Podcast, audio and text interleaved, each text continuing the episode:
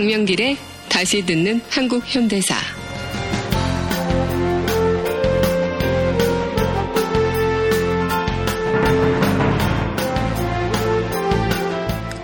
제79강 긴급조치.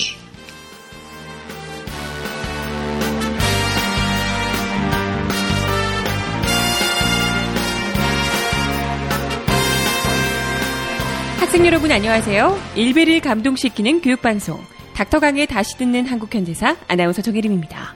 본 방송은 박세길의 다시 쓰는 한국현대사와 서울대학교 출판부의 한국사 특강, 그리고 고등학교 한국사 교과서를 토대로 진행됩니다.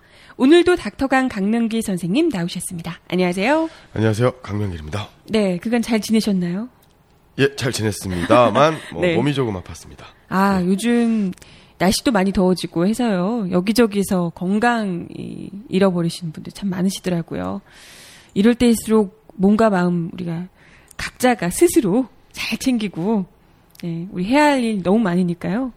보양식도 좀 챙겨 드시고 하셨으면 좋겠습니다. 이제 예, 건강에 유의하시기 바라겠습니다. 좀 요즘 같은 시절에는 네.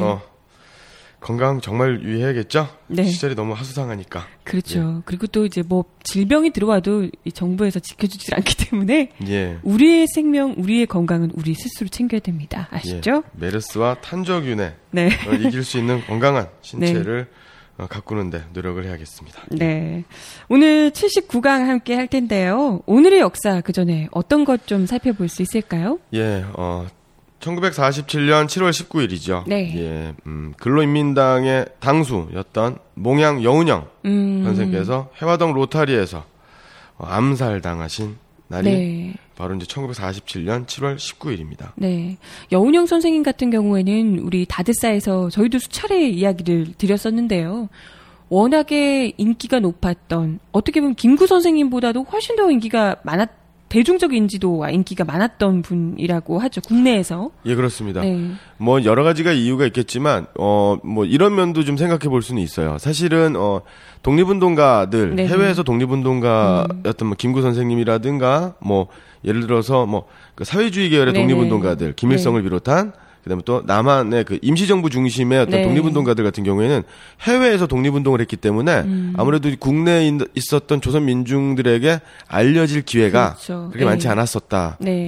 점이 몽양 선생님과 좀 다른 점일 수도 네. 있겠죠. 여운형 선생님께서는 국내에서 기반으로 계속해서 그렇죠. 계셨고요. 우리가 이제 잘 알고 있는 게 그 조선중앙신문, 조선중앙일보의 어떤 사장, 대표로 있으면서 동아일보가 제일 먼저 했다라고 하는 그 네. 일장기 말살 사건. 네네네. 이것도 사실은 몽양 선생님께서 네. 최초로 네. 그 조선중앙신문에서 중앙일보에서 이제 시도가 되었던 사건이고요. 네네.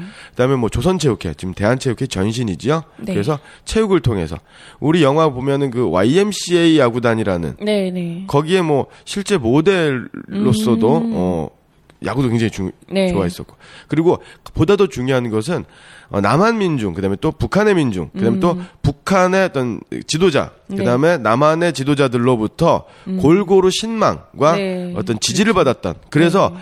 일생을 좌우의 합작, 그다음에 남과 북의 통일을 위해서 헌신하셨던 네. 그런 분이죠. 네. 예. 아, 참 그렇게 인기도 또 인지도도 높았고 그만큼 리더로서의 자격도 갖추고 계셨던 분이지만 그렇기 때문에 테러의 위협에서 결코 이제 벗어날 수가 없었던 듯합니다. 김구 선생님과 마찬가지로 이 극우 세력들에게 12차례인가요? 굉장히 그렇죠. 이 암살 테러 위협을 많이 받으셨다고 하고요. 그러다가 끝내는 테러로 사망을 하셨습니다. 그렇죠. 네, 이런 위협이 사실 한두 번 있으면 웬만한 사람이면 무서워서 좀 몸을 사리게 될 텐데요. 여운형 선생님께서는 뭐 그런 것도 전혀 없으시고 길거리에서 죽겠다 뭐 이렇게 이야기도 하셨다고 그렇죠. 하더라고요. 혁명가는 길에서의 네. 죽음을 두려워하지 않는다. 네네. 아무튼 네, 우리 여운형 선생님, 우리가 꼭 알아야 할, 김구 선생님 못지않게 우리가 꼭 알아야 할 독립운동가 중에 한 분이셨습니다. 7월 19일에 돌아가셨다고 하네요. 예. 네, 또 다른 오늘의 역사 어떤 것이 있을까요? 또 다른 오늘의 역사는 네. 바로 이제 1996년 김영삼 정부 시절이죠. 네. 7월 21일입니다. 네. 국가안전기획부 안기부죠. 국정원에서는 무하마드 깐수라고 하는 네. 남파 간첩이 있다. 무하마드 깐수요? 예. 이게 뭐지? 아랍 계열의 이름이죠. 네. 한국명으로는 한국 이름으로는 정수일 단국대 교수가 남파 간첩이다라고 발표를 했습니다. 네. 그런데 왜 이름이 그런 식인가요? 그러니까 이제 뭐 간첩의 이제 접선명, 네. 암호명 정도가 예예 무하마드 깐수 네. 예. 그렇군요.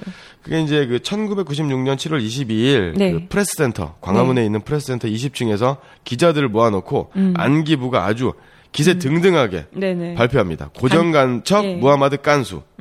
거기에 이제 간첩 활동의 증거자료를 이제 전시해 놓은 거죠. 네네. 그래서 무하마드 깐수, 이 정수일 교수가 단국대학교 이제 사학과 교수로서 처용을 신라에서 온 아랍인, 왜 그 19채 한가, 8구채 한가 처용가 있지 않습니까? 네네. 새벌 밝은 달 아래 네. 밤새도록 논일다가. 이게 처용가인데, 네. 이런 것을 아랍인으로 풀이한 신라 서역 교류사 네. 등 이러한 그 아랍 관련된 연구자예요. 정수일 교수가. 그런데 필리핀 국적의 간첩, 깐수라고 있는데 이 간첩을 추적해 보니 이 사람이 바로 정수일 교수였다. 예. 네. 뭐 그렇게 해서 조작 사건이 일어나게 된 거죠. 아, 이것도 조작이었군요. 그렇죠. 그래서 무죄 판결이 났습니다. 아, 이분은 그냥 정말 아랍 쪽 연구가였는데. 예. 아, 최근에도 우리 국정원에서 서울시 공무원인 한 분을 두고 또 조작 사건이 벌어져서 난리가 나기도 했었는데요. 그때나 뭐 지금이나 예. 마찬가지군요. 예, 국사편찬위원회의 그 가변은요. 네. 그 오늘의 역사, 한국사 데이터베이스가 있고요. 네네. 우리 오늘의 역사가 있는데 거기에 이제 이렇게 기록이 되어 있는 겁니다. 국가안전기획부 무하마드 깐수 한국명 정수일 단국대 교수가 남파 간첩이라고 발표. 1997년 7월 무죄 판결. 네. 실제로 정수일 교수는 북한, 그다음에 또 중국, 네. 그다음에 또 대한민국에서도 네. 골고루 활동했었던 건 사실이에요. 하지만 지금 유우성 씨 같은 경우도 마찬가지죠. 에이. 북한에 살았었다고, 북한에서 그렇죠. 태어나고 북한에서 생활했다고 해서 간첩은 아니지 않습니까? 그렇죠. 뭐 예. 탈북자이신 분들도 많고요. 세터민이라고 부르죠. 그렇죠. 이런 분들이 다 간첩은 아니잖아요. 그렇죠. 예. 네, 아무튼 오늘의 역사 두 가지 이야기를 좀 나눠봤고요. 그럼 본격적으로 79강 오늘 지난 편에서 저희가 유신전야를 함께 하셨는데요. 이제 본격적인 유신헌법, 유신의 시대로 들어가 보겠습니다. 예.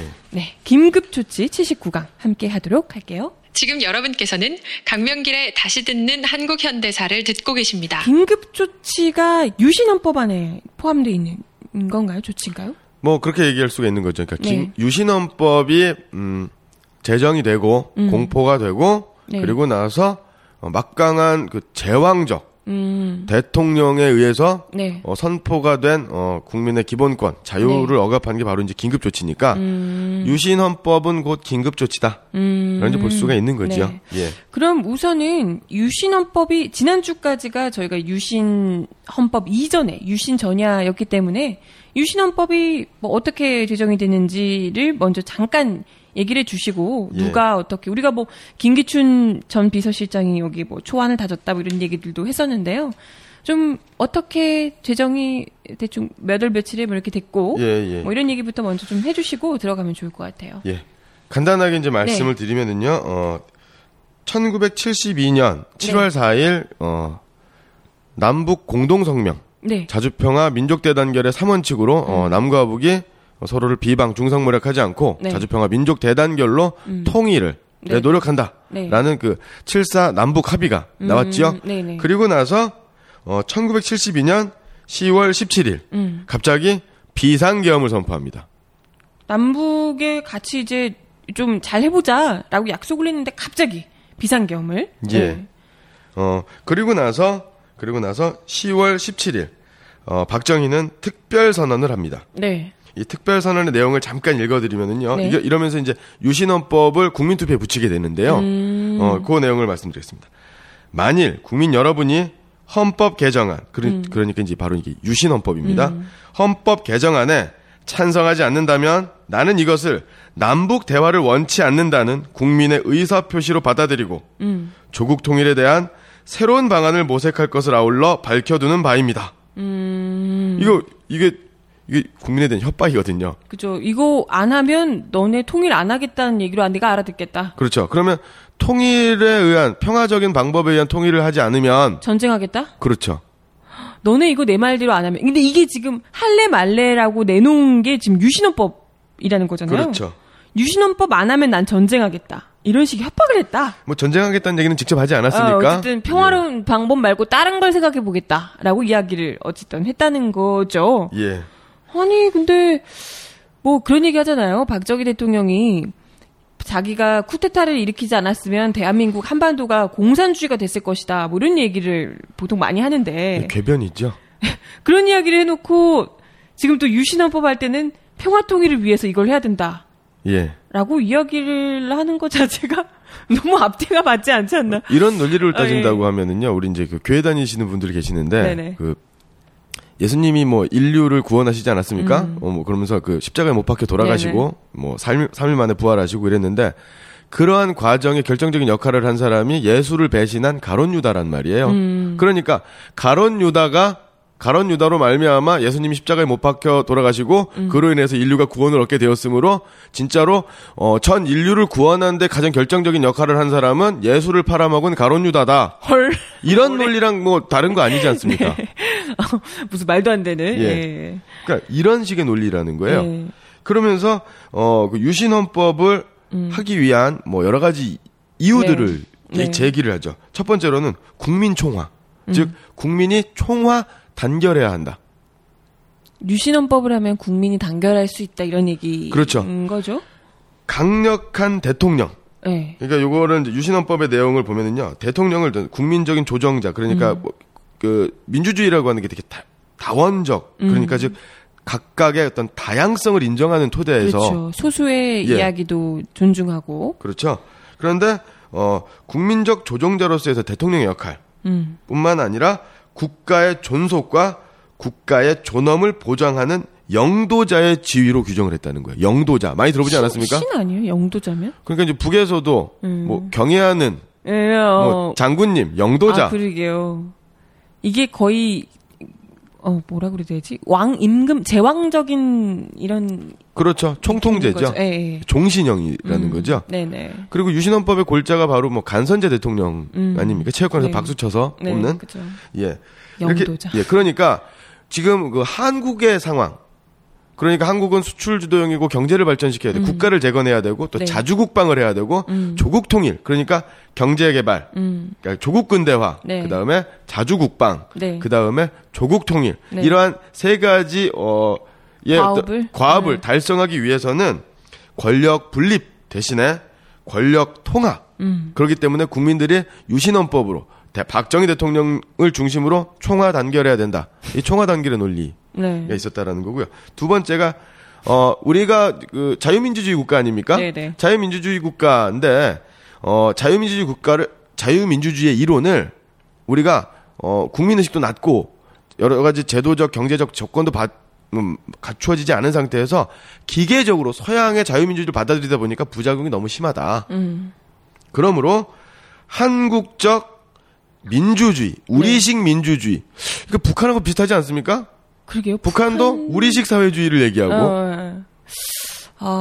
그 이야기 참 한국식 민주주의라고 이야기를 하는 게 대체 어떤 의미인지 독재를 하면 한국식 민주주의인 건지. 그렇죠. 네. 쉽게 얘기하면 그 민족 주체론이라는 건데요. 강대국 사이에서 이제 우리나라 대한민국의 이익을 지키기 위해서는 민족 주체성의 확립이 가능한 네. 거고 민족 주체성이라고 하는 것은 우리 민족의 대표자인 영도자인 대통령을 중심으로 일치 단결해야 된다. 네. 근데 그 말이 진짜 궤변인 게요. 민주주의라는 것 자체가 국민들에게 권력이 있는 거잖아요. 기본 자체가 국민이 그렇죠. 모든 권력은 국민으로부터 나온다라는 게 제1 첫 번째 전제 조건입니다. 이 민주주의가 민이 주인이 되는 나라인 거잖아요. 근데 예. 이건 무슨 한국식 민주주의, 우리식 민주주의라고 하는 게 지금 이야기하는 게 대통령에게 모든 권력이 집중되어 있는데 두 이야기가 상충되는 거잖아요. 상충되는 걸 놓고 한국식 민주주의다 이런 얘기를 하면 이게 뭐 궤변일 수밖에 없지 않나. 말이 안 되는 그냥 말장난인 거죠. 일종의. 이걸 포장하기 위해서 좋게. 맞습니다. 예. 그러니까 즉 다시 말하면 자유민주주의 체제를 지키고 수호하고 발전시키기 위해서 자유민주주의를 유보하자. 그죠. 자유민주주의를 하려면, 하고 싶으면 내 말 잘 들어. 뭐 이런 얘기가 아닌가. 그렇죠. 억제를 하겠다. 아, 참 이거 예. 말도 안 되는 이야기를 어쨌건 유신헌법에 담겨 있는 내용입니다. 이게. 예, 맞습니다. 예. 그리고 그러면 네네. 이러한 유신헌법이 이제 아까 말씀드렸었던 것처럼 그 10월 17일 날 대통령이 네. 특별 선언을 했단 말이에요. 네네. 그리고 나서 10월 27일 헌법 개정안, 그러니까 유신헌법 개정안을 공포를 합니다. 네. 그리고 11월 21일 유신헌법에 찬반을 묻는 국민투표를 실시해요. 그리고 나서 유신헌법이 바로 이제 탄생을 하게 된 거죠. 국민투표에서는 뭐 당연히 국민들이 찬성을 하는 쪽으로 나왔겠죠. 그렇죠. 예. 보면 이제 그 당시 자료 사진을 좀 살펴보면은요. 네. 그 국민들이 이제 우리 대한민국 국민들이 이제 국민 투표를 하려고 이제 줄을 쫙 늘게 서 있는데 거기 그 표 플랜카드가 붙어 있는데 한국적 민주주의 우리 땅에 뿌리 박자. 예. 선관위에서 대놓고 투표를 이렇게 하세요를 내놓은 거군요. 아예. 그렇죠. 대통령, 지금 박근혜 대통령께서 뭐 배신의 정치 운운하면서 뭐 선거법 위반일 수 있다는 네. 얘기 좀 나오고 있지 않습니까? 이것도 이제 선거관리위원회. 대놓고 선거법 위반인 거잖아요. 그렇죠. 근데 뭐 전혀 신경 쓰지 않고 찬성 무조건 찍으라고 선관위에서 홍보를 해주고 있었습니다. 예. 그러면 이 유신헌법은 과연, 이 당시에 그 우리나라의 그 조국 근대화, 네. 그 다음에 자주국방, 네. 그 다음에 뭡니까 그 조국 통일 네네. 이것에 정말로 유효했었던가 도움이 됐는지 그렇죠 네. 이런 걸 좀 확인할 필요가 있는데 실제로 뭐 국민들의 살림살이가 제일 중요하지 않습니까? 그렇죠. 그걸 좀 보면은요 지난 시간에도 말씀드렸지만 그 당시 유신을 전후로 했을 때 당시 GNP의 성장률은 1968년에 11.3%, 1969년에는 13.9%, 70년에 7.4%, 72년에 8.8%, 72년 유신이 이제 네네. 시작이 된 72년에 5.7%. 그러니까 예. 예. 그러니까 10%에서 8, 9% 이상의 고도 성장을 이뤘던 건 사실이에요. 그러다가 유신 헌법이 공포될 즈음에서는 급격하게 좀 떨어지는 거죠. 예. 그런데 그러면 어쨌건 간에 뭐 유신 헌법 시절에 뭐 GNP가 좀 떨어지긴 했으나 5% 이상의 고도 성장 아니냐. 네네. 조국 근대화가 되는 건 아니냐. 그러면 물가를 좀 볼 필요가 있는 거예요. 서민 경제. 네네. 그러면 물가 상승률은 이거는 이제 소비자 물가 상승률입니다. 네네. 69년은 16.3%가 오릅니다.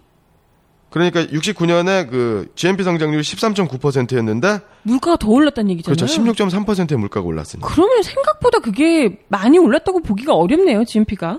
그렇죠. 그죠. 물가가 예. 그보다 훨씬 더 높게 뛴 거면 예. 사실상 서민들이 살림살이 느끼기로 우리나라가 좀 잘 살게 됐구나를 그러니까 가게에서 돈을 쓰기에는 사실 그렇게 녹록지는 않았던 셈입니다. 맞습니다. 그렇죠? 그리고 이제 아까 말씀드렸던 70년에는 7.4%의 GNP 성장률이었는데 소비자 물가는 14.4%, 2배 이상 뛰죠. 아, 물가가 천정부지로 치솟았군요. 예, 이런 일들이 이제. 그러니까 물가는 거의 10% 이상, 거의 10%.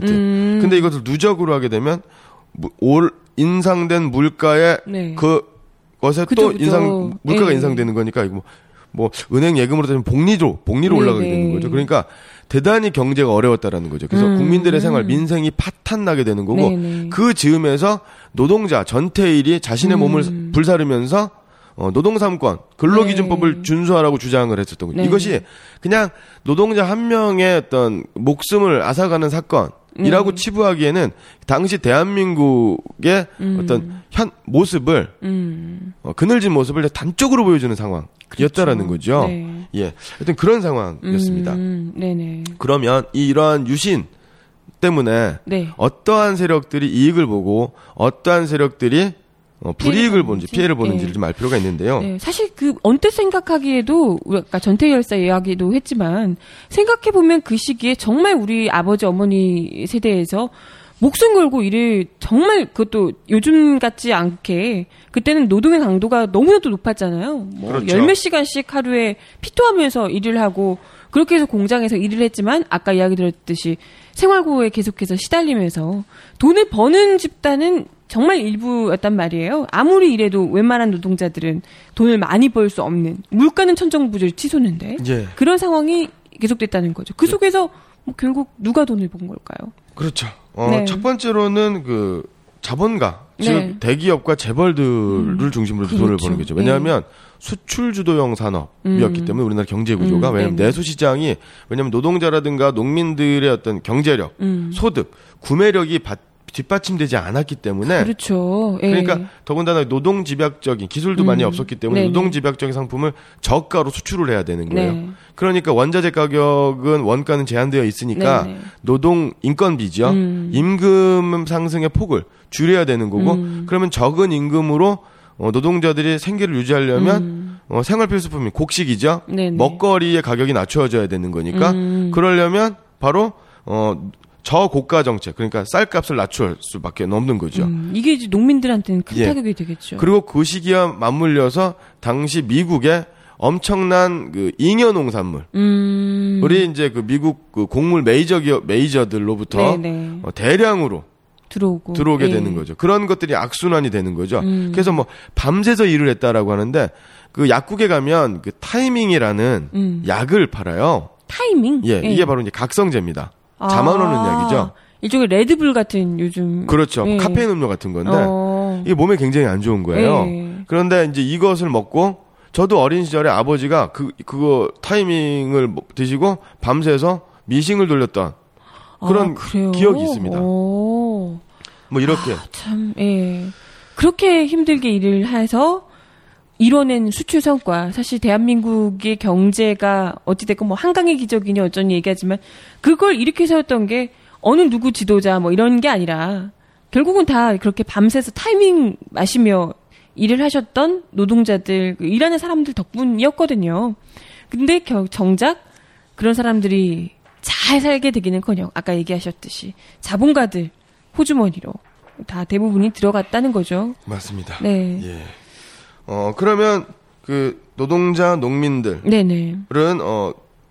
유신헌법에서 이제 피해를 입었던 사람인 거고요. 상대적으로. 그다음 네. 또 유신헌법에 저항했던 사람들은 이제 대학생, 야당 정치인, 네. 재야 인사. 네, 뭐 당연하겠죠. 그렇죠. 이 사람들의 어떤 저항했었던 기본 원리, 저항의 기초, 저항의 네. 기본은 바로 이제 민주주의였던 거죠. 네. 아까 드렸던 것처럼 대학생, 야당 정치인, 재야 인사들 같은 경우는 자유민주주의 체제를 위해서 자유민주주의를 유보할 수밖에 없다라고 하는 유신의 논리를 받아들일 수가 없었던 겁니다. 네. 그러니까 국가안보를 위한 정치사회적 안정은 어떤 통치 권력의 물리력 혹은 뭐 강제력이 아니라 국민적인 동의와 합의, 그러니까 다원적인 민주적인 방식의 절차에 네. 의해서 네, 당연하죠. 그런 것이 그 국가의 어떤 체제가 유지가 돼야 되고 동의해야 돼야 되는데 유신헌법이라는 것은 자유민주주의의 특수성만을 강조하는 거죠. 우리나라는 다른 나라하고 다르다. 네. 자유민주주의의 특수성도 아니고 그냥 궤변이 아닌가. 그렇죠. 네. 그래서 그 반의 그 저항 세력들. 네. 그러니까 그 유신 체제에 뭐 맞서는 그렇죠. 저항했던 예. 사람들 같은 경우에는 보편적 민주주의. 네. 그러니까 지금도 어찌 보면 이런 거죠. 그 뭐 보편적 복지, 그러니까 차별적 복지. 네네. 그러니까 이게 홍준표 경남도지사의 어떤 그 무상급식 논란. 그다음 또 복지에 대해서 증세를 할 것이냐, 증세하지 말 것이냐. 네네. 뭐 이런 복지 확대 관련된 정책적인 문제가 1972년에 유신헌법과 지금의 2015년에 대한민국의 어떤 현재의 모습하고 대단히 유사한 면이 있다. 이런지 볼 수가 있는 겁니다. 네네. 그러면 이제 이익을 본 사람들은 아까 이제 자본가, 대기업하고 이제 재벌 기업이라고 이제 볼 수가 있는데 또 이익을 본 사람이 두 가지 부류의 사람들이 있습니다. 누가 있을까요? 군부 세력이죠. 아, 그건 뭐 당연하겠죠. 예. 왜냐하면 자주국방이라는 거를 통해서 네. 안 보이기 국방. 우리나라는 한국은 다른 세계 여러 나라, 자유민주주의 여러 나라와 다르다. 왜냐면 남북이 대치되어 있고 북괴가 호시탐탐. 네. 그리고 실제로 박정희는 1971년 되면 북괴가 김일성이 전쟁 준비를 완료했다. 그래서 조만간 엄청난 뭔가가 있을 것이다. 공격이 있을 수 있다. 그렇죠. 그래서 안보 위기를 계속 조장을 하는 거죠. 그러면서 또 남북공동선언도 하고. 그렇죠. 그러니까 희한해요. 북한은 되게 이중적이다. 북한은 믿을 수가 없다. 네. 뭐 이런 얘기를 하는 거죠. 그쪽을 저 더 못 믿겠는데 국민들은. 네. 그러니까 한쪽에서는 전쟁 위기를 부추기며 있는 대로 위험성을 강조를 하고 조장을 하고 불안감을 강조하고요. 한쪽에서는 또 남북 공동 선언을 한다고 통일을 하려면 우리를 찍어라. 뭐 평화 통일을 하려면 유신헌법을 찬성해라. 뭐 이런 이야기를 하기도 하고요. 그렇죠. 참 아이러니한. 그러니까 이제 아까 말씀드렸던 총화 단결 해야 된다가 네. 바로 이제 총력 안보 체제를 우리가 뒷받침하기 위해서는 인적 물적 자원을 최대한으로 자주 국방에 투입해야 된다. 그래서 그 박정희 정부 시절, 그다음에 또 전두환 정부 시절에 방위 성금이라는 것을 전 국민적으로 이제 거뒀습니다. 방위 성금이 뭐예요? 그러니까 이제 그 국방에 들어간 돈들은 필요한 돈은 바로 이제 국민의 세금으로 충당을 하는 거 아닙니까? 그거는 부족한 거죠. 그러니까 아, 세금 부족해서? 예, 그래서 성금을 받는 거죠. 아니 또 워낙에 전두환이나 뭐 박정희 두 분이 다 또 군 출신이잖아요. 쿠데타를 일으킨. 그러다 예. 보니까 아무래도 본인의 세력을 유지하기 위해서는 군이 건재해야 하기 때문에 더더욱이 그러지 않았을까 싶기도 합니다. 예. 그래서 그 자주국방, 유신헌법이 만들어지면서 이제 자주국방을 강조하면서 신군부 세력이 이제 득세를 하게 되는 겁니다. 이게 바로 이제 전두환, 노태우, 정호용. 뭐 하나회. 예, 그렇게 그렇죠. 되는 거죠. 그 핵심에 박정희가 있었고 박정희의 그 경호실장이었던 차지철이 있었던 것이고 이렇게 네네. 지금 가는 겁니다. 그 다음에 또 이익을 받던 세력들이 바로 관료들이에요.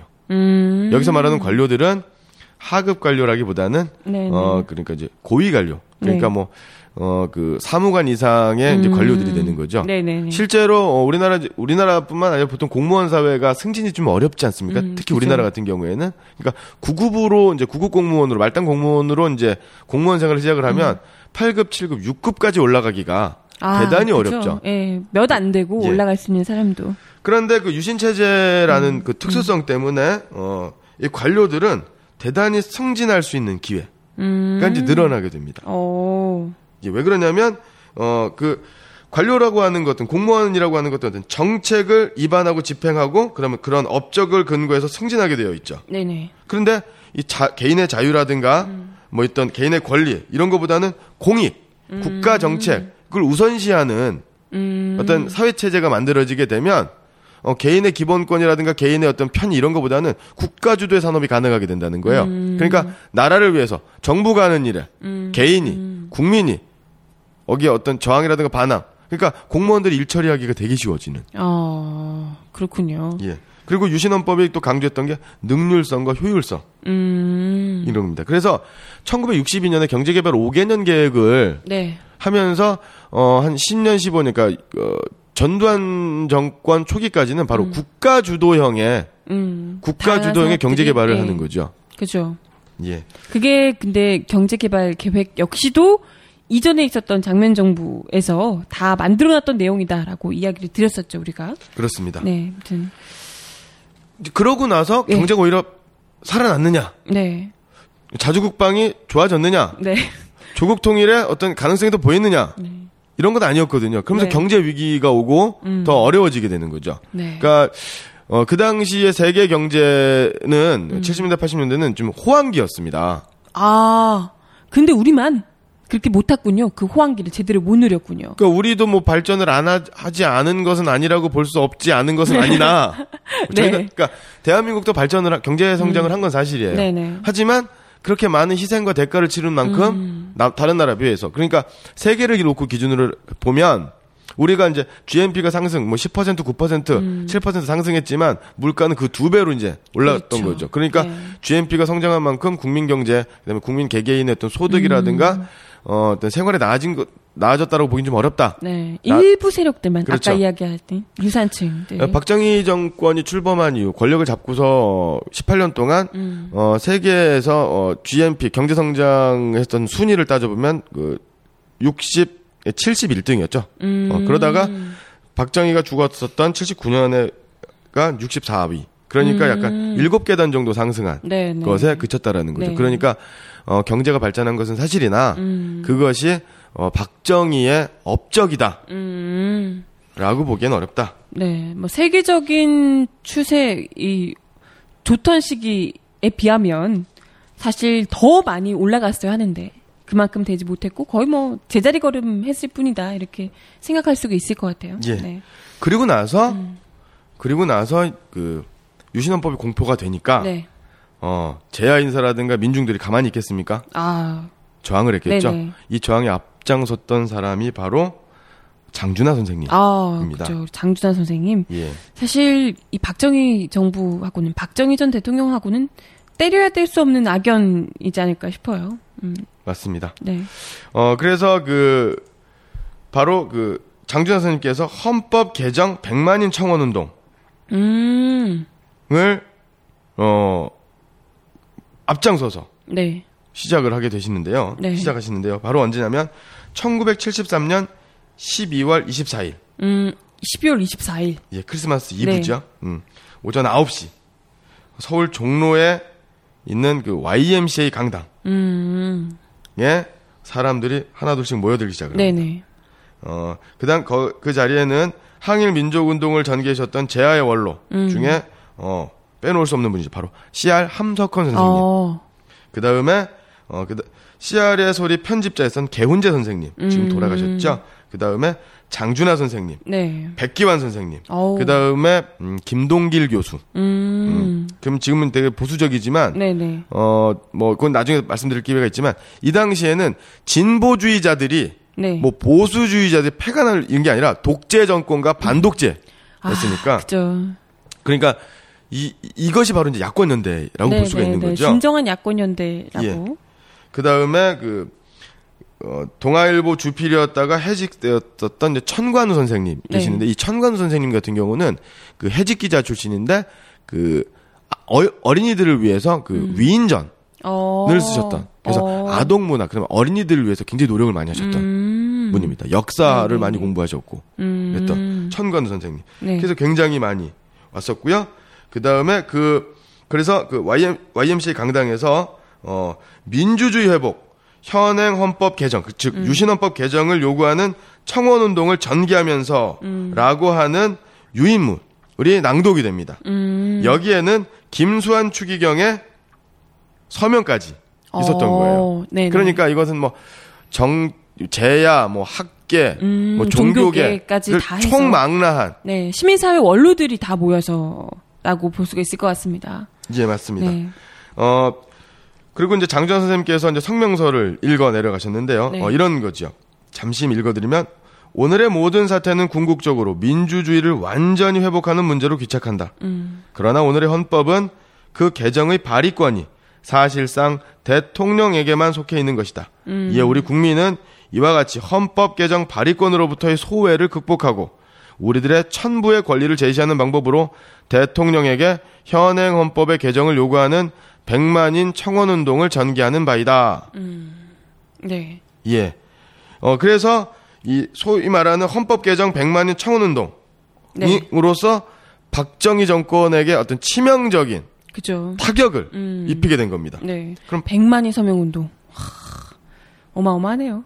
그러면 100만인 서명운동 가만히 있겠습니까? 박정희가? 내버려 두지 않죠. 그렇죠. 내버려 둘 수가 없죠. 네. 그것도 거의 제야의 대통령 수준으로 대통령보다도 네. 더 위협되는 그런 인기를 갖고 있는 분이었으니까요. 장준하 그렇죠. 선생님께서. 그래서 장준하 선생님이 돌아가시게 된 거고. 그렇죠. 지금 예. 타살이라는 것이 이제 다 드러난 상황인데요.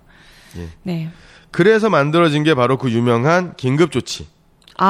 이런 장준하 선생님과 그리고 그와 함께 뜻을 했던 여러 시민사회 원로들, 그리고 같이 서명을 하고 반발했던 이 100만 서명 운동에 함께했던 시민들 등등 해서 이런 사람들을 좀 휘어잡고 잠재우기 위해서 긴급조치를 발동하게 됐다. 얘기십니다. 예, 맞습니다. 1971년 12월 27일. 그래서 이때 이제 통과된 게 바로 국가 보유에 관한 특별조치법. 네. 그 다음에 1972년 3월 3일 국가 비상사태 하의 단체교섭권 조정 업무 등의 처리 요령. 이러한 법들과 긴급명령이 이제 통과가 되는데요. 네네. 이게 이것 가지고는 안 되니까 네. 긴급조치를 이제 선포를 하게 되는 거죠. 네. 긴급조치가 저도 교과서에서 몇 호, 1호, 2호 이렇게 얘기는 많이 들었는데 예.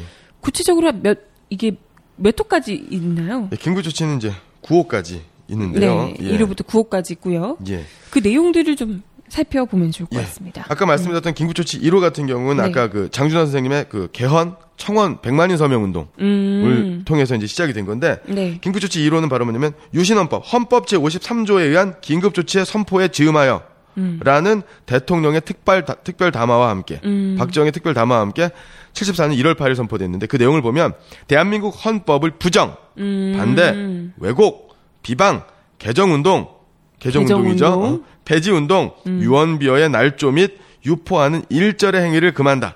유언비어 날조 네, 왠지 오버랩이 자꾸 되는데요, 현재랑. 예. 예. 이러한 금지된 행위를 권유, 선동, 선전하거나 방송, 보도, 출판 등의 방법으로 이를 타인에게 알리는 일체의 언동은 금한다. 아, 그러니까 장준하 선생님과 그 시민사회에서 했던 행동은 무조건 금지야, 이 얘기군요. 그렇죠. 네.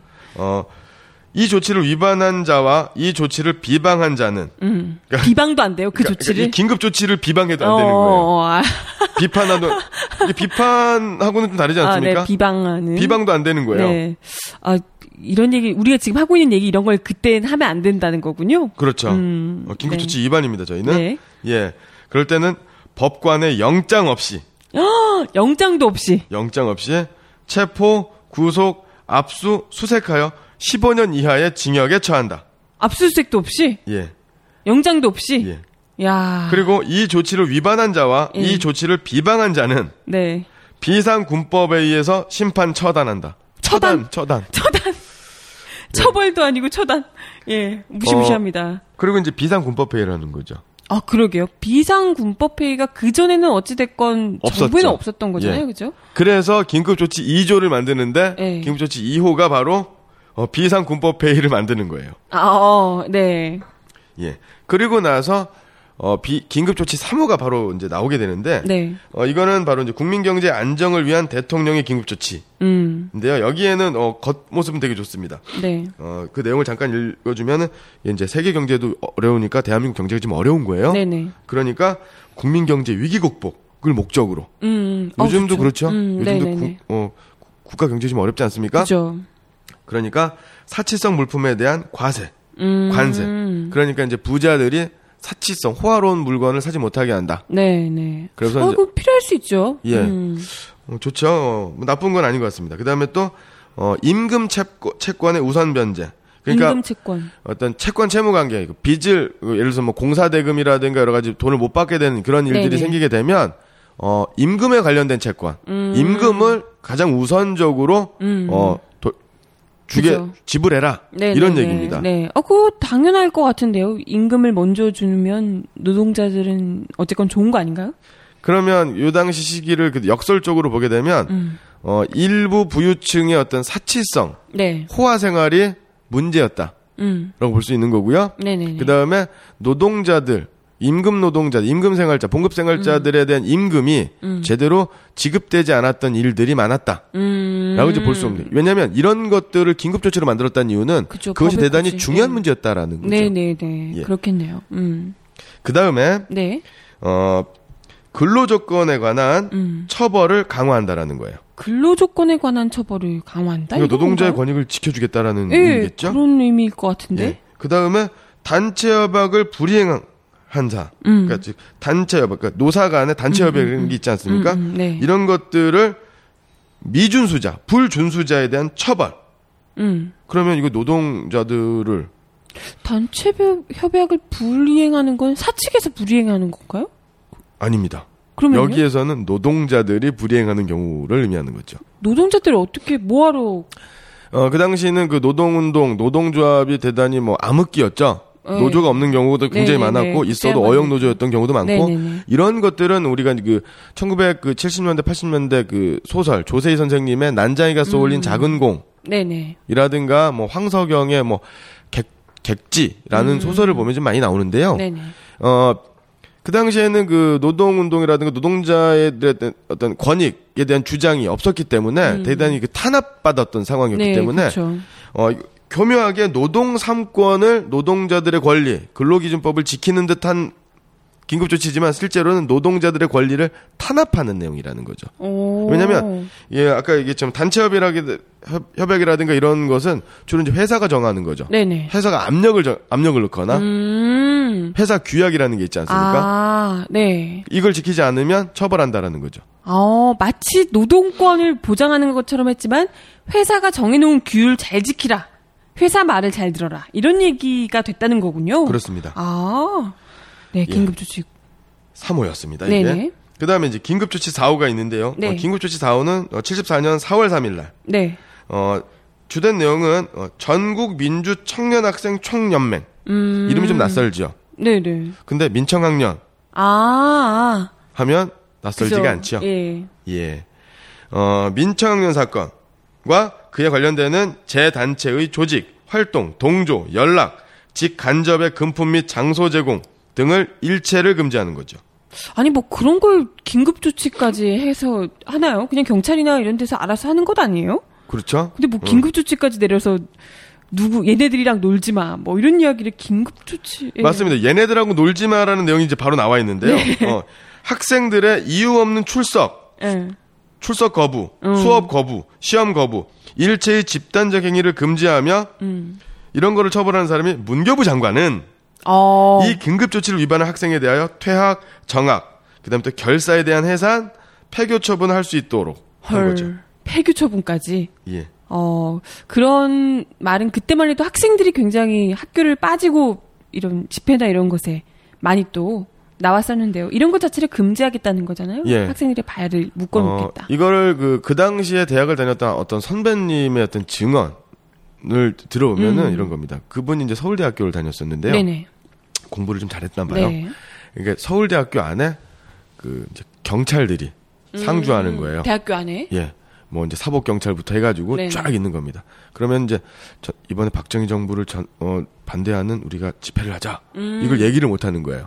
경찰이 예. 어디에 있을지 모르니까. 그러니까 뭐 각 학교에 있는 전화라든가 이런 건 도청이 되어 있는 상태고. 그러니까 잔디밭에 딱 앉아 있으면 네. 선배가 싹 지나가요. 네. 지나가면서 귓속말로 5시 인문관. 딱 이렇게 지나가는 이렇게 얘기하는 거예요. 그러면 그 말을 그 선배님께서 후배였을 때 그 네. 말을 들으니까 가슴이 쿵쾅쿵쾅 뛰면서 주위에 누가 듣는지 혹시나 무섭겠다. 마치 독립운동하는 느낌. 그죠. 그것도 바로 옆에서 누가 간첩처럼 예. 경찰이 이렇게 그렇죠. 들어와 있을지 모르니까. 경찰하고 학생들 같이 잔디밭에 앉아 있으니까. 어머. 거기서 그러니까 마음대로 웃지도 못하는. 그렇군요. 그러고 나서 그렇게 어렵게 이렇게. 아름아름해서 네. 집회를 하거나 하면 5분 만에 잡혀가는 거예요. 그렇게 안 들키게 하려고 했는데. 예. 그렇죠? 야, 그런 때가 있었구나. 이게 바로 이제 긴급조치 4호고요. 그다음에 네. 긴급조치 5호는 아까 긴급조치 1호하고 4호를 어떻게 할 때 해제한다. 뭐 이런 거고. 네네. 6호는 3호의 긴급조치 3호에 대한 해제 조치. 네. 그다음에 긴급조치 7호는 1975년 4월 8일 고려대학교에서 내려진 휴교령에 대한 내용이고요. 그다음에 또 8호는 7호에 대한 해제 조치. 그다음에 이제 마지막으로 이제 긴급 조치 9호가 나오는데요. 네. 이거는 여태까지 긴급 조치 1호부터 8호까지 집대성 총정리 편이다. 네네네. 라고 이제 볼 수 있는 겁니다. 당시 이제 1975년 5월 13일 그 크메르 루즈, 그래서 쿠메르 그 캄보디아죠. 네. 예, 어떤 그 베트남이라든가 크메르 루즈가 이제 사회주의, 공산화가 됩니다. 네. 즉 베트남 전쟁에서 미국이 이제 철수를 하게 되는 거죠. 그리고 그로 인해서 김일성이 북괴가 오판할 수 있다. 쳐들어올 수 있다. 왜? 동남아시아의 크메루, 캄보디아하고 베트남이 공산화가 됐으니까 네네. 드디어 북한 조선민주주의 인민공화국이 남한 괴뢰 정부를 무너뜨리고 사회주의 국가를 건설한다. 이렇게 오판을 한다라는 거죠. 네네네. 혹시 그럴 수 있다. 예. 그리고 그런 오판에 대비하고 사회 혼란을 배제하고 그다음에 공무원들의 부조리를 제거하고 국민의 단합과 내부 체제 강화를 명분으로 선포를 되는데 네. 이 긴급조치 9호는 전문이 14개항이에요. 굉장히 길어요.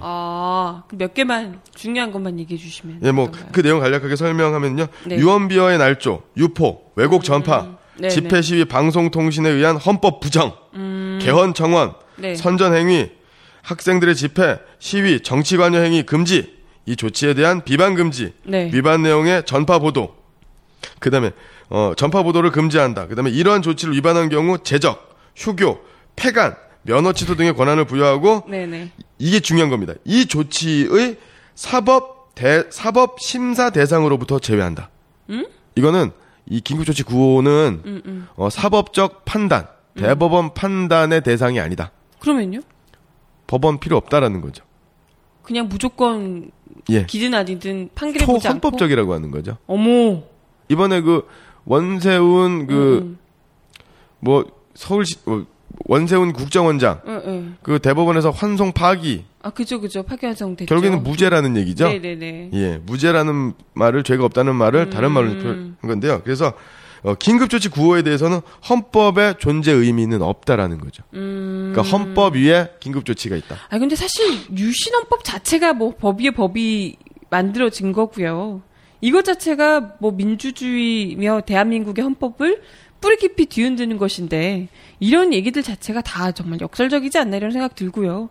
뭐 아까 이야기하셨지만 헌법을 부정하면 그게 이제 잡아가고 뭐 이렇게 한다는 거잖아요. 예. 유신헌법 자체가 긴급조치 자체가 헌법을 부정하는 것 내용을 철저하게 담고 있어요. 예. 그럼 자기들 스스로가 헌법 부정세력이란 얘기인데 아 참 이게 해석하기 나름이군요. 본인들은 절대 아니고 남들 내 말 안 들으면 내가 곧 법이다. 뭐 이런 이야기인 것 같기도 하고요. 예. 네. 지금 이제 뭐 긴급조치라고 하는 게 내가 곧 왕이다. 내가 곧 법이다. 네네네. 뭐 이런 거죠. 네.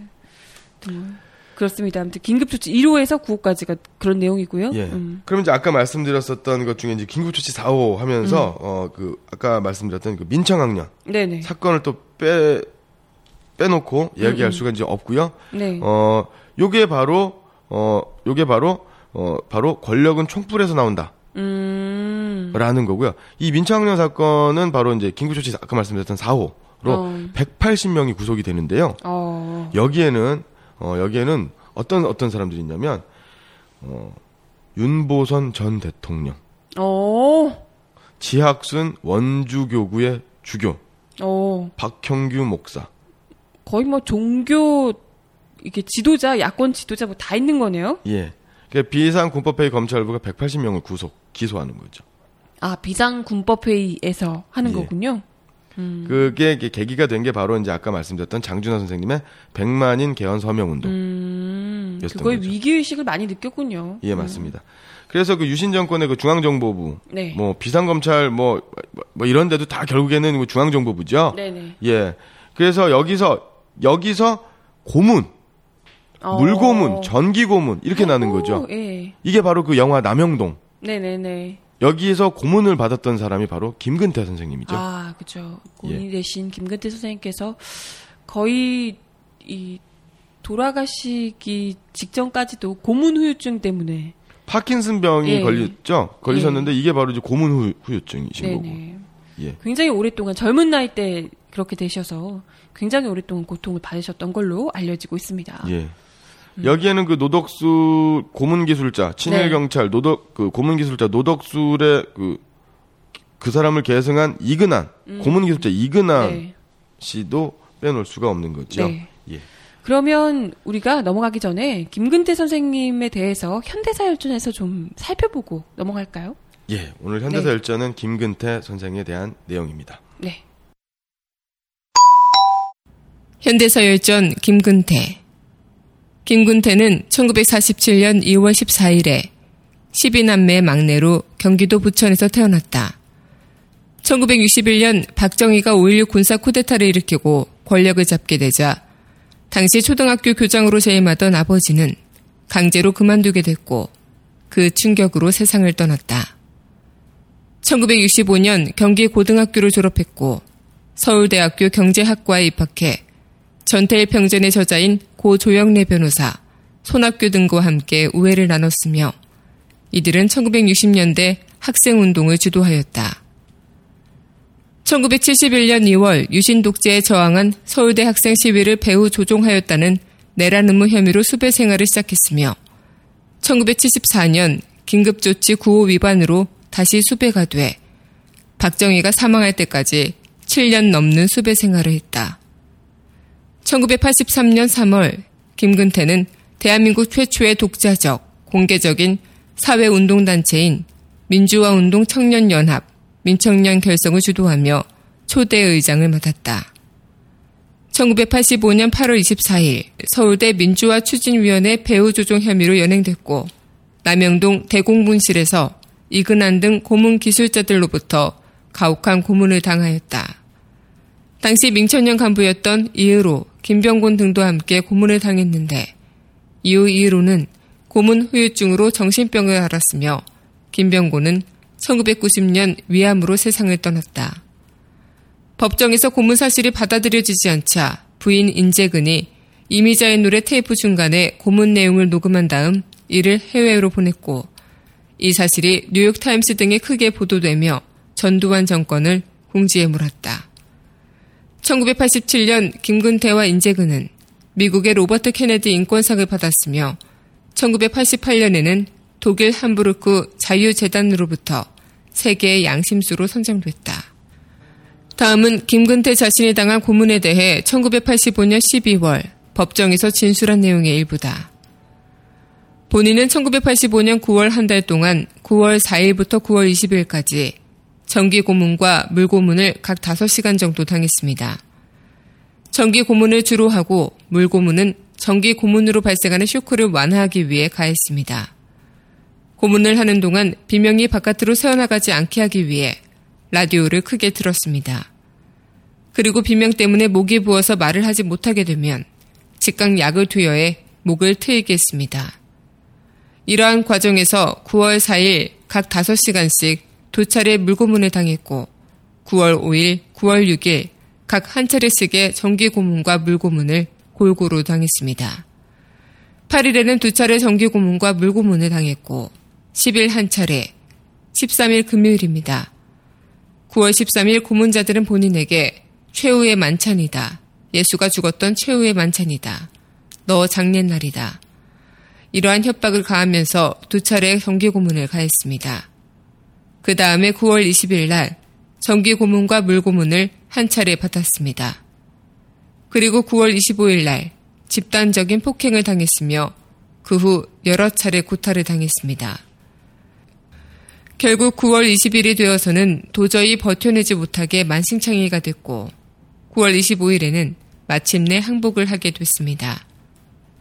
하루만 더 버티면 여기서 나갈 수 있는 마지막 날이 된다는 것을 알았지만 더 버틸 수 없었습니다.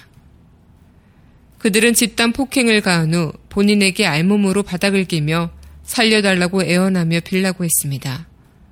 저는 그들이 요구하는 대로 할 수밖에 없었고 그들이 쓰라는 조서 내용을 보고 쓸 수밖에 없었습니다. 1988년 6월 30일에 석방된 그는 다음해 1월 전국 민족민주운동연합 결성의 핵심 역할을 하고는 정책기획실장과 집행위원장을 맡았으나 1990년 5월 다시 구속됐고 1992년 8월까지 수감 생활을 했다. 1995년 김대중의 강곡한 권유로 정계에 입문했고 1996년 15대 총선거에 당선됐다. 이후 17대까지 3번 연속 국회의원에 당선되고 열린우리당 원내대표와 의장, 보건복지부 장관 등을 지냈다.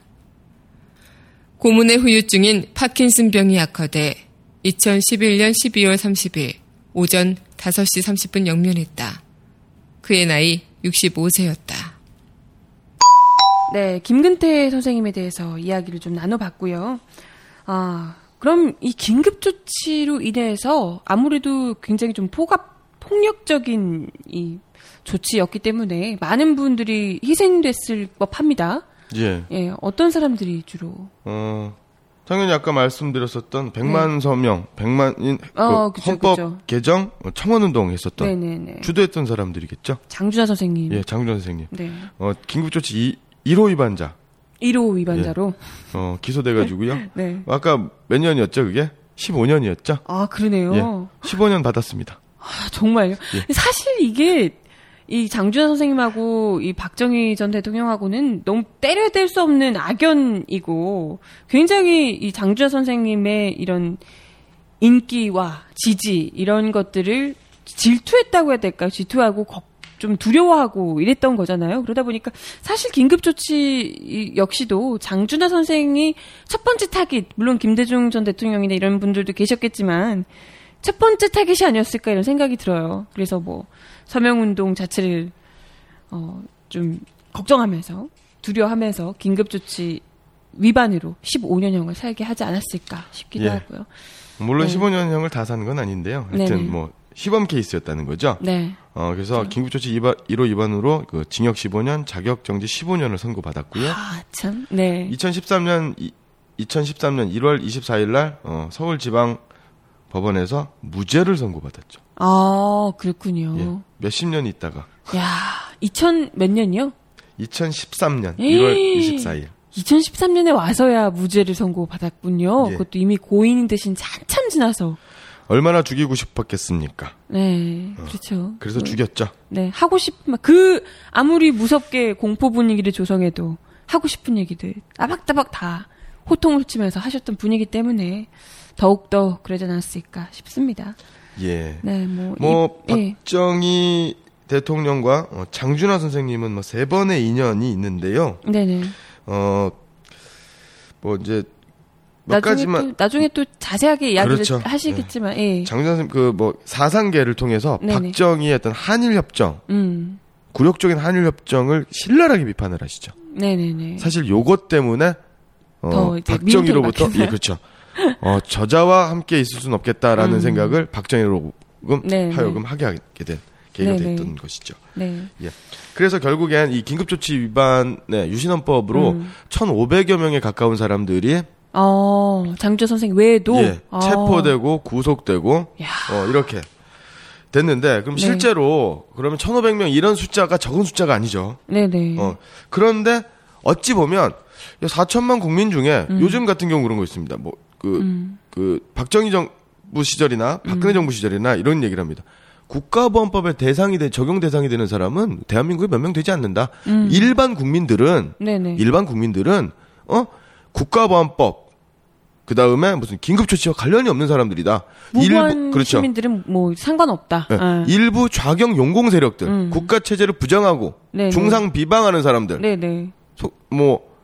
종북 세력들, 일부 종북 세력들에만 해당하는 것이다. 그러니까 국가보안법이라든가 긴급조치는 국민생활에 전혀 상관이 없다. 라고 얘기를 하는데 실제로는 그렇지 않다는 거죠. 긴급조치가. 그렇죠. 네. 즉 뭐냐면 민주주의가 침해되고 정치체제가 독단과 독선, 즉 독재 권력으로 치닫게 될수록 그것에 기대어서 기생해서 사는 사람들에 대한 이익이 네네. 결국은 그 이익은 어디서부터 오느냐라는 거죠. 네.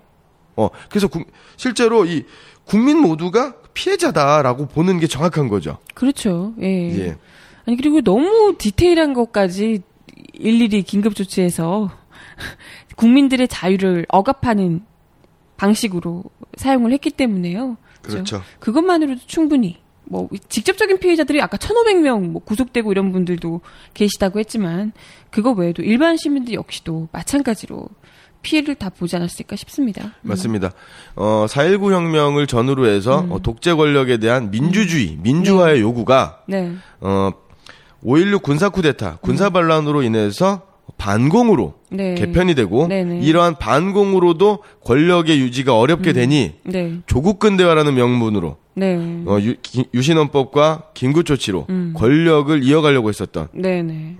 것이죠. 근데 그런 물론 이제 좀 서명운동도 하고 이렇게 좀 나름대로 정치 사회적인 활동을 하다가 긴급조치 이렇게 되기도 하겠지만 일반 시민들 같은 경우에는 아까 아무런 상관이 없다라고 또 하지만 너무 좀 디테일한 이상한 조치 같은 것들도 있더라고요. 아까 방송 전에 잠깐 이야기를 들었는데 무슨 쌀을 어떻게 섞어서 예, 하는 이런 것도 있었다고. 예, 제가 초등학교 다니던 시절은 박정희와는 초등학교 1학년 때랑 1, 2학년 때는 박정희 대통령하고 좀 관계가 있었던 시절인데. 아, 예, 예. 저는 주로 이제 전두환 정부 시절에 초등학교를 다녔습니다. 네. 그때 국민학교였죠. 네. 아까 말씀드렸던 긴급조치 일부 내용 중에서 사치품에. 네. 근검 절약을 강조한다. 사치품의 수입에 대해서 과세한다. 네, 네. 관세를 물린다. 네. 이런 것도 있었지만, 근검 절약을 강요하면서. 네. 바로 뭐냐면 혼분식을 장려합니다. 혼분식. 예. 그러니까 이 혼분식이라고 하는 게 뭐냐면 도시락을 싸갖고 다니는데 쌀밥만 싸가지고 다니면 안 되는 거예요. 쌀만 먹는 게 사치라는 거죠. 그렇죠. 우리가 대한민국에 네. 쌀이 부족한데. 네. 그러니까 콩이라든가 네. 보리라든가 잡곡이 있어야 되는 네. 거예요. 그런데 이제 어쩌다가 네. 그 선생님이 검사를 해요. 초등학교 교실에 네. 검사를 하는데 이게 이제 흰쌀밥만 나오면. 혼나는 거예요. 손바닥을 맞기도 하고, 꾸중 듣기도 하고. 아니, 무슨 그런 걸 가지고. 그러면 이제. 어쩌고 이리가 없네요. 밥 먹기 전에 도시락을 펴입니다. 예, 검사를 받아요. 예. 반찬 검사도 하고 막 그러는데, 그러니까 옆에 친구가 이제 보리밥을 싸왔어요. 그럼 보리를 몇 개 이제 가져다가 내 쌀밥 위에 딱 올려놓는 거죠. 어, 섞어서 일부러. 예. 참, 안 그러면 혼나니까. 아니면 이제 물론 국가 차원에서 우리 다 같이 근검 절약을 합시다라고 홍보 캠페인 같은 걸 할 수 있어요. 나라 경제가 어려우니까 그럽시다라고 할 수 있는데, 그걸 긴급조치에 혼분식이요? 혼분식? 예, 혼분식 장려. 예, 혼분식을 하라고 내놓고 그걸 안 하면 학교에서 일일이 검사를 해서 혼을 내고 이러는 것 자체가, 예, 이게 도대체 정상적인 국가에서 할 수 있는 일이 아니지 않을까. 그렇죠. 긴급조치 1, 2, 3, 4, 5에 뭐 혼분식을 장려한다 뭐 이런 내용, 구체적인 내용은 없지만, 네, 이런 것들이 관료주의 사회에 말씀드렸잖아요. 네. 이런 것들에 대해서, 네, 네, 알아서기게 하는 이런 게 만들어지는 거죠. 네네. 네. 그러니까 사치품을 하지 말라라고 하니까 그 밑에서 이제 그런 것들이 생긴다는 거죠. 맞습니다. 아, 진짜 웃기네요. 예. 네. 그래서 전두환 시기까지도 그런 약간 뭐랄까 풍습도 아니고 관습 같은 게 좀 인습 같은 게 남아 있었다는 거죠. 그렇죠. 네. 어, 그리고 뭐 다 아시다시피 뭐 미니스커트, 치마 길이 단속하는 거, 네네네, 장발 단속하는 거, 그런 것들이 딱 이 시기였군요. 긴급조치, 예, 시기에. 예. 그 당시에 그 청춘 영화, 젊은 사람들이 나왔던, 주인공들이 나왔던 영화들을 보면 대체로 그 스포츠 머리, 짧은 스포츠 머리. 이게 일본 군국주의, 제국주의 시절의 헤어스타일, 네, 아닙니까? 네. 그래도 옛날 영화 배우들 이렇게 긴 머리도 있지 않나요? 긴 머리인 사람들도? 긴 머리도 있죠. 네. 예. 근데 그런 사람들은 좀 불량한 이런 이미지가 됐던 건가요? 그렇다고 볼 수는 없지만, 네, 청춘 스타들은 대체로 스포츠 머리였습니다. 그렇구나. 그 당시에 뭐 청춘 스타 이덕화, 그다음 뭐 신성일, 이런 사람들. 그러네요. 그때, 예, 사진들 보면 왜 저렇게 까까머리를 했지 싶을 정도로 짧은 머리인 사진들이 있던데. 예. 그렇군요. 아무튼 참 웃기기도 하고 좀 재미있기도 하고 우프다고 해야 될까요? 웃기고 슬프고 그러네요. 예. 네. 뭐 그런 긴급 조치. 지금 와서는 웃기지만 그때 당시에는 굉장히 진지하게 했었던 그런 조치였습니다. 그리고 뭐 통행 금지도 있죠. 네. 예. 그런 것들이 과연 일부 무슨 법을 어기려고 하는 국민들에게만, 혹은 정부에 좀 뭔가 반대하는 국민들에게만 행해진 게 아니라 모든 국민들에게 다 자유를 억압하고 있었던 거니까요. 예, 그 영화 효자동 이발사를 보시면, 네네, 그 배우 송강호가 그 대통령 그 청와대 근처에 그 이발소의, 네, 이발소 주인이었는데, 네네, 뭐 그 동네 사람들이 막걸리 먹다가 정부를 비판하는 얘기를 하는 거를 중앙정보부라든가 뭐 검은 선글라스 낀 요원들이 들어오면 잡아가는 거예요. 그죠. 그때는 그리고 고문이 자행되는 거고. 네네. 그리고 뭐냐면 사법 판단의 대상이 아니니까 긴급조치는.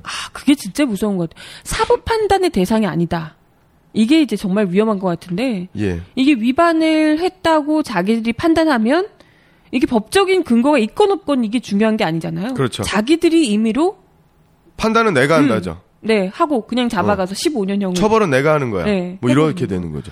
이게 일제 강점기 때 그 순사들한테 국민들을 그 무단 통치를 하면서 일제가 우리 조선 민중들한테 그 순사에게 그 직결 처분권이라는 걸 줘요. 그래서 경범죄라든가 특정한 어떤 범죄에 대해서는 순사가 재판을 받지 않고 일부러 뭐 태형이라고 하죠. 그 때리거나, 그렇죠, 이렇게 이런 처벌을 순사가 했었어요. 근데 이거는 지금 긴급조치 같은 경우는 그보다 더 심한 거죠. 그러니까 말을 못 하는 거예요. 네네. 그렇겠네요. 강요된 침묵, 강요된 회기화. 네네.가 되는 세상이었다. 참, 긴급조치 이야기를 좀 나눠봤고요. 들으면 들을수록 참 무시무시합니다. 네, 이게 이제 유신헌법의 진면목을 볼 수 있는 긴급조치라고 할 수가 있을 것 같습니다. 네, 그리고 역사 데자뷰에서 오늘 또 같이 이야기를 나눠볼 게 있으시다고요? 예. 녹음하는 오늘이 바로 이제 제헌절이지 않습니까? 그렇죠. 7월 17일. 예.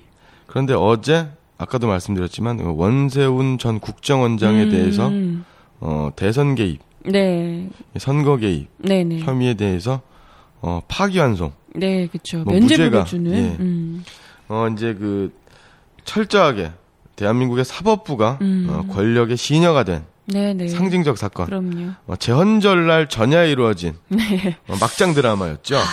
절묘하네요. 네. 네. 제가 오늘 말씀드리려고 하는 게 이제 사법파동에 대한 겁니다. 이게 지난주에도 잠깐 언급을 해주셨던 바 있는데요. 예. 이 사법파동이라고 하는 건 오늘날 어제 있었던 대법원의 어떤 권력의 신여로 전락한 법원이 네네. 아니라 권력에 도전한 권력에 저항한 살아있는 법원이었군요. 예. 네. 1971년 이후 2009년까지 4번의 사법파동이 있었는데요. 오. 첫 번째 사법파동이 바로 이제 박정희 정부 시절에 있었던 겁니다. 네. 이 사법파동은요, 1971년 7월 서울지검 공안부가 서울 형사지방법원 이법열 판사, 네. 최공웅 판사, 이남영 서시관 등에 대해서 구속영장을 신청을 하는데요. 이 구속영장의 신청 이유가 바로 뭐냐면 항공권이라든가 제주도로 이제 출장을 가는데 제주도로 이제 증인신문으로 해서 출장을 갑니다. 그래서 이남영 서기와 함께 이제 제주도로 출장하다가 변호인인 하경철 변호사로부터 네. 항공료, 숙박비, 술값 등 97,000원 상당의 뇌물을 받았다라는 혐의가 네. 발단이 돼서 구속영장이 신청이 된 겁니다. 그러니까 검찰에 의해서 판사가 예. 구속된 거죠. 예. 좀 굉장히 이례적인 거죠. 이상한 일이네요. 예. 그리고 이게 뇌물을 이게 항공료라든가 숙박비, 술값 네. 그러니까 술값을 제공받았다기보다는 술 한 잔 얻어먹은 거겠죠. 9만 얼마를 뇌물로 주지 않을 거 아니에요. 그러니까 이제 97,000원이면은 당시 물가가 지금보단 비쌌겠지만 내렸겠지만 예. 그게 상식적으로 비행기 항공료 왕복 항공료라고 치고 그다음에 호텔 요금 요즘으로 계산하더라도 술을 아주 비싼 술집에서 먹었다 하더라도 그럼요. 이게 판사를 구속할 것인가? 아니 뇌물이라고 할 것까지도 솔직히 엄연하게 따지면 100원 받았든 1,000원 받았든 뇌물은 뇌물 아니냐라고 하겠지만 정말 그걸 이제 뇌물 형태로 뭔가를 바라고 청탁을 바라는 뭔가에 있어서 뇌물을 줬다면 문제가 될 수 있겠죠. 예. 하지만 그게 검찰에 의해서 그것도 구속이 됐다는 게 참 기이합니다. 예. 예. 그래서 어떻게 됐나요? 그러니까 법원에서 당연히 반발이 있겠죠. 뭐냐 이게. 법원에서는 구속영장을 기각을 합니다. 그러니까 검찰에서는 재청구, 기각 이런 걸 반복을 하게 되는 네. 거죠. 그리고 그런데 이것은 뭐냐면 그래서 사법파동이 일어나게 되는 건데 법원 판사 전국의 법원 판사가 455명 있었습니다. 그중에서 150여 명 그러니까 3분의 1이 넘는 판사들이 이것은 판사 개인 비리에 대한 검찰의 기소가 아니라 최근에 공안 사건이 일어났는데 이 공안 사건에서 판사가 검찰의 손을 안 들어준 거예요. 무죄 판결을 내려줬다거나 그 판사가 바로 검찰의 손을 들어주지 않아서 일종의 보복을 한 거군요. 예. 9만 얼마 받았다고.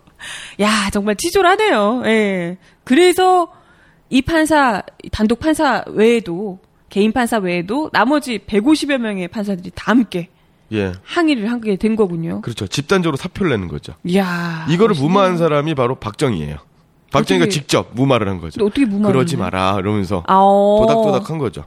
오, 이게 이제 아무래도 다른 시민들이, 그죠? 일개, 노동자들이 사표를 내고 했으면 그냥 바로 밀어버렸을 텐데, 이게 아무래도 판사들이다 보니까, 판사들 150명이 사표를 낸다는 건 정말 사회적으로 큰 문제가 될 수 있는, 법을 하시는 분들이잖아요. 이런 사람들이 한다 보니까 이제 아무래도 이제 위축이 될 수밖에 없었던 모양입니다. 그렇죠. 네, 대통령이 직접 나서서. 그러지 말라고. 그래서 이제 이 사건이 어떻게 무마가 됐냐면 무리를 입은 빚은 검사죠. 네. 검사는 문책을 당하고 그다음에 향응을 받은 판사는 어쨌든 향응을 받았으니 그래서 사퇴를 하는 것으로. 그리고 이제 판사들의 사표는 철회가 되고. 아, 그렇군요. 예, 이렇게 되는 겁니다. 그러니까 서슬이 퍼렀던 유신 권력, 유신 독재 시절에도 독재 권력 시절에도 판사들의 어떤 법과 정의에 대한 원칙은 살아 있었던 것이고 그래야 되는데요. 그나마 마지막 최후의 보루가 돼줘야 하는 거잖아요, 판사들이. 예. 근데 사실 항상 그랬던 건 아니고, 유신 시대에도 계속해서 무슨 사법살인도 있고, 그런 것들도 있었지만, 이런 일들도 있었다. 법관들 150여 명이. 그다음에 이제 2차 사법파동이 있는데요. 네. 그 노태우 정부 현재 대통령이 된 87년입니다. 네네. 이 당시가 민주화 열기가 굉장히 네. 뜨거웠었죠. 그런데 그 노태우 정부는 그런 반성, 독재 권력으로서 어떤 그런 반성도 보이지 않고 50 정권에서 그 네. 있었던 전두환 정권에 있었던 이런 판사들, 그 사법 최고위직 판사들 이런 사람들을 유임시키려는. 그래서 즉 50 정권에 있었던 김용철 대법원장을 유임시키려는 그런 움직임이 있는 거죠. 그러니까 네네. 일부 소장 판사들이 사법부 수뇌부의 개편을 주장하는 새로운 대법원 구성에 즈음한 우리들의 견해라는 성명서를 발표하고 그다음에 수도권, 서울, 수원, 부산, 인천 소장 판사 430명이 대법원장 선임 문제 관련해서 법원의 독립과 사법부 민주화를 요구하는 서명을 해버립니다. 이야, 멋지네요. 그래서 김용철 대법원장이 퇴진되고 그 후임으로 다른 사람이 대법원장으로 이제 취임하게 된. 440명 어마어마하네요. 예. 예. 그 정도 좀 해줘야 되지 않을까 지금도. 네. 두 번째까지는 그렇고요. 세 번째, 네 번이 있다고. 예. 세 번째, 네 번째는 세 번째 3차 사법파동은 김영삼 정부 시절이었던 1993년입니다. 네. 서울중앙지법 민사 단독 판사들 40여 명이 사법부 개혁에 대한 건의문을 통해서 그 사법부가 자기 반성이 없다. 이러기 위해선 사법 개혁, 진정한 개혁이 이루어질 수 없다. 예. 그러면서 그 법원의 독립성 확보를 위한 법관의 신분을 보장하고 그다음에 또 법관회의. 법관회의가 되게 형식적으로 이루어졌는데요. 법관회의를 요구를 하게 되고요. 이래서 당시 그 김덕주 대법원장이 사퇴하게 되는 이렇게 되는. 그 다음에 2003년 네 사법파동. 2003년에도요? 2003년이면 그 노무현 대통령 시절이죠. 예, 예. 그런 일이 있었어요. 예. 서울 북부지원의 판사가 그 대법원 인선의 관행. 그러니까 뭐냐면 그 당시 그 김용담 대법관이 예정대로 그 대법관으로 그 예정이 되어 있었는데 네. 사법파동 그 2003년에 있었던 사법파동으로 인해서 전국 법관들이 모입니다. 이 사람 적절하지 않다. 이런 거죠. 네네. 구태 인물이다. 이러면서 이때 이러한 그 항명 그다음에 그 대법관 제청에 대한 소장 법관들의 의견이라는 성명서가 이제 나오면서 김영란 그 대전 고법의 부장 판사가 최초로 여성 대법관이 되는 그 인사 관행이 획기적으로 개선됐다는 거죠. 지금 김영란법에 나오는 그분 맞습니다. 김영란 대법관. 예. 네. 군요. 예. 그래서 이러한 그 사법 파동이 네 차례에 걸쳐서 있었는데 이거는 바로 뭐라고 하냐면 그렇다고 해서 이 법관들의 행동이 뭐 100% 긍정적이다라고 보기는 좀 어려워요. 사실은 어찌 보면 자신들의 어떤 지위를 유지시키려고 하는 어떤 그런 이기적인 측면도 사실 없는 건 아닙니다. 다만 그럼에도 불구하고 이런 법관들의 어떤 소신 있는 행동이 결국엔 어떤 사법정의 혹은 법관의 지위, 그다음에 또 법관의 그 법관은 그러지 않습니까? 법관은 판결로 얘기한다. 네네, 맞아요. 법관의 판결이 어떤 그 원칙, 법의 정신을 구현하는데 가장 그렇죠. 기본이라고 하는 점을 강조했다라는 면에서 대단히 중요하다. 또 견제하고요, 권력을. 예. 네, 아, 그랬군요. 지금 사실 어느 때보다도 좀 재연절날 방송을 녹음하고 있긴 하지만 그 어느 때보다도 법의 정의가 또 날이 서 있는 권력의 권력을 향해서 날이 서 있는 그런 사법 정의가 너무나도 필요한 때거든요. 지금 뭐 민주주의 국가로서 민주주의 국가라고 하기에도 참 부끄러울 정도로 국가 정보기관이 뭐 해킹 자국 국민들을 해킹을 하질 않나 있는 대로 뭐 민주화를 무너뜨리는 역할을 스스로 하고 있는 상황에서 예. 사법 정의가 그 양심이 살아있는 법관들. 너무나도 필요한 순간이 아닐까 생각이 드네요. 예, 맞습니다. 네. 아무튼 오늘 이 79강으로 유신 시절 유신헌법의 긴급조치 편을 함께 이야기 나눠봤습니다. 오늘도 말씀 감사하고요. 저희 다음 주에 다시 뵙겠습니다. 고맙습니다. 네.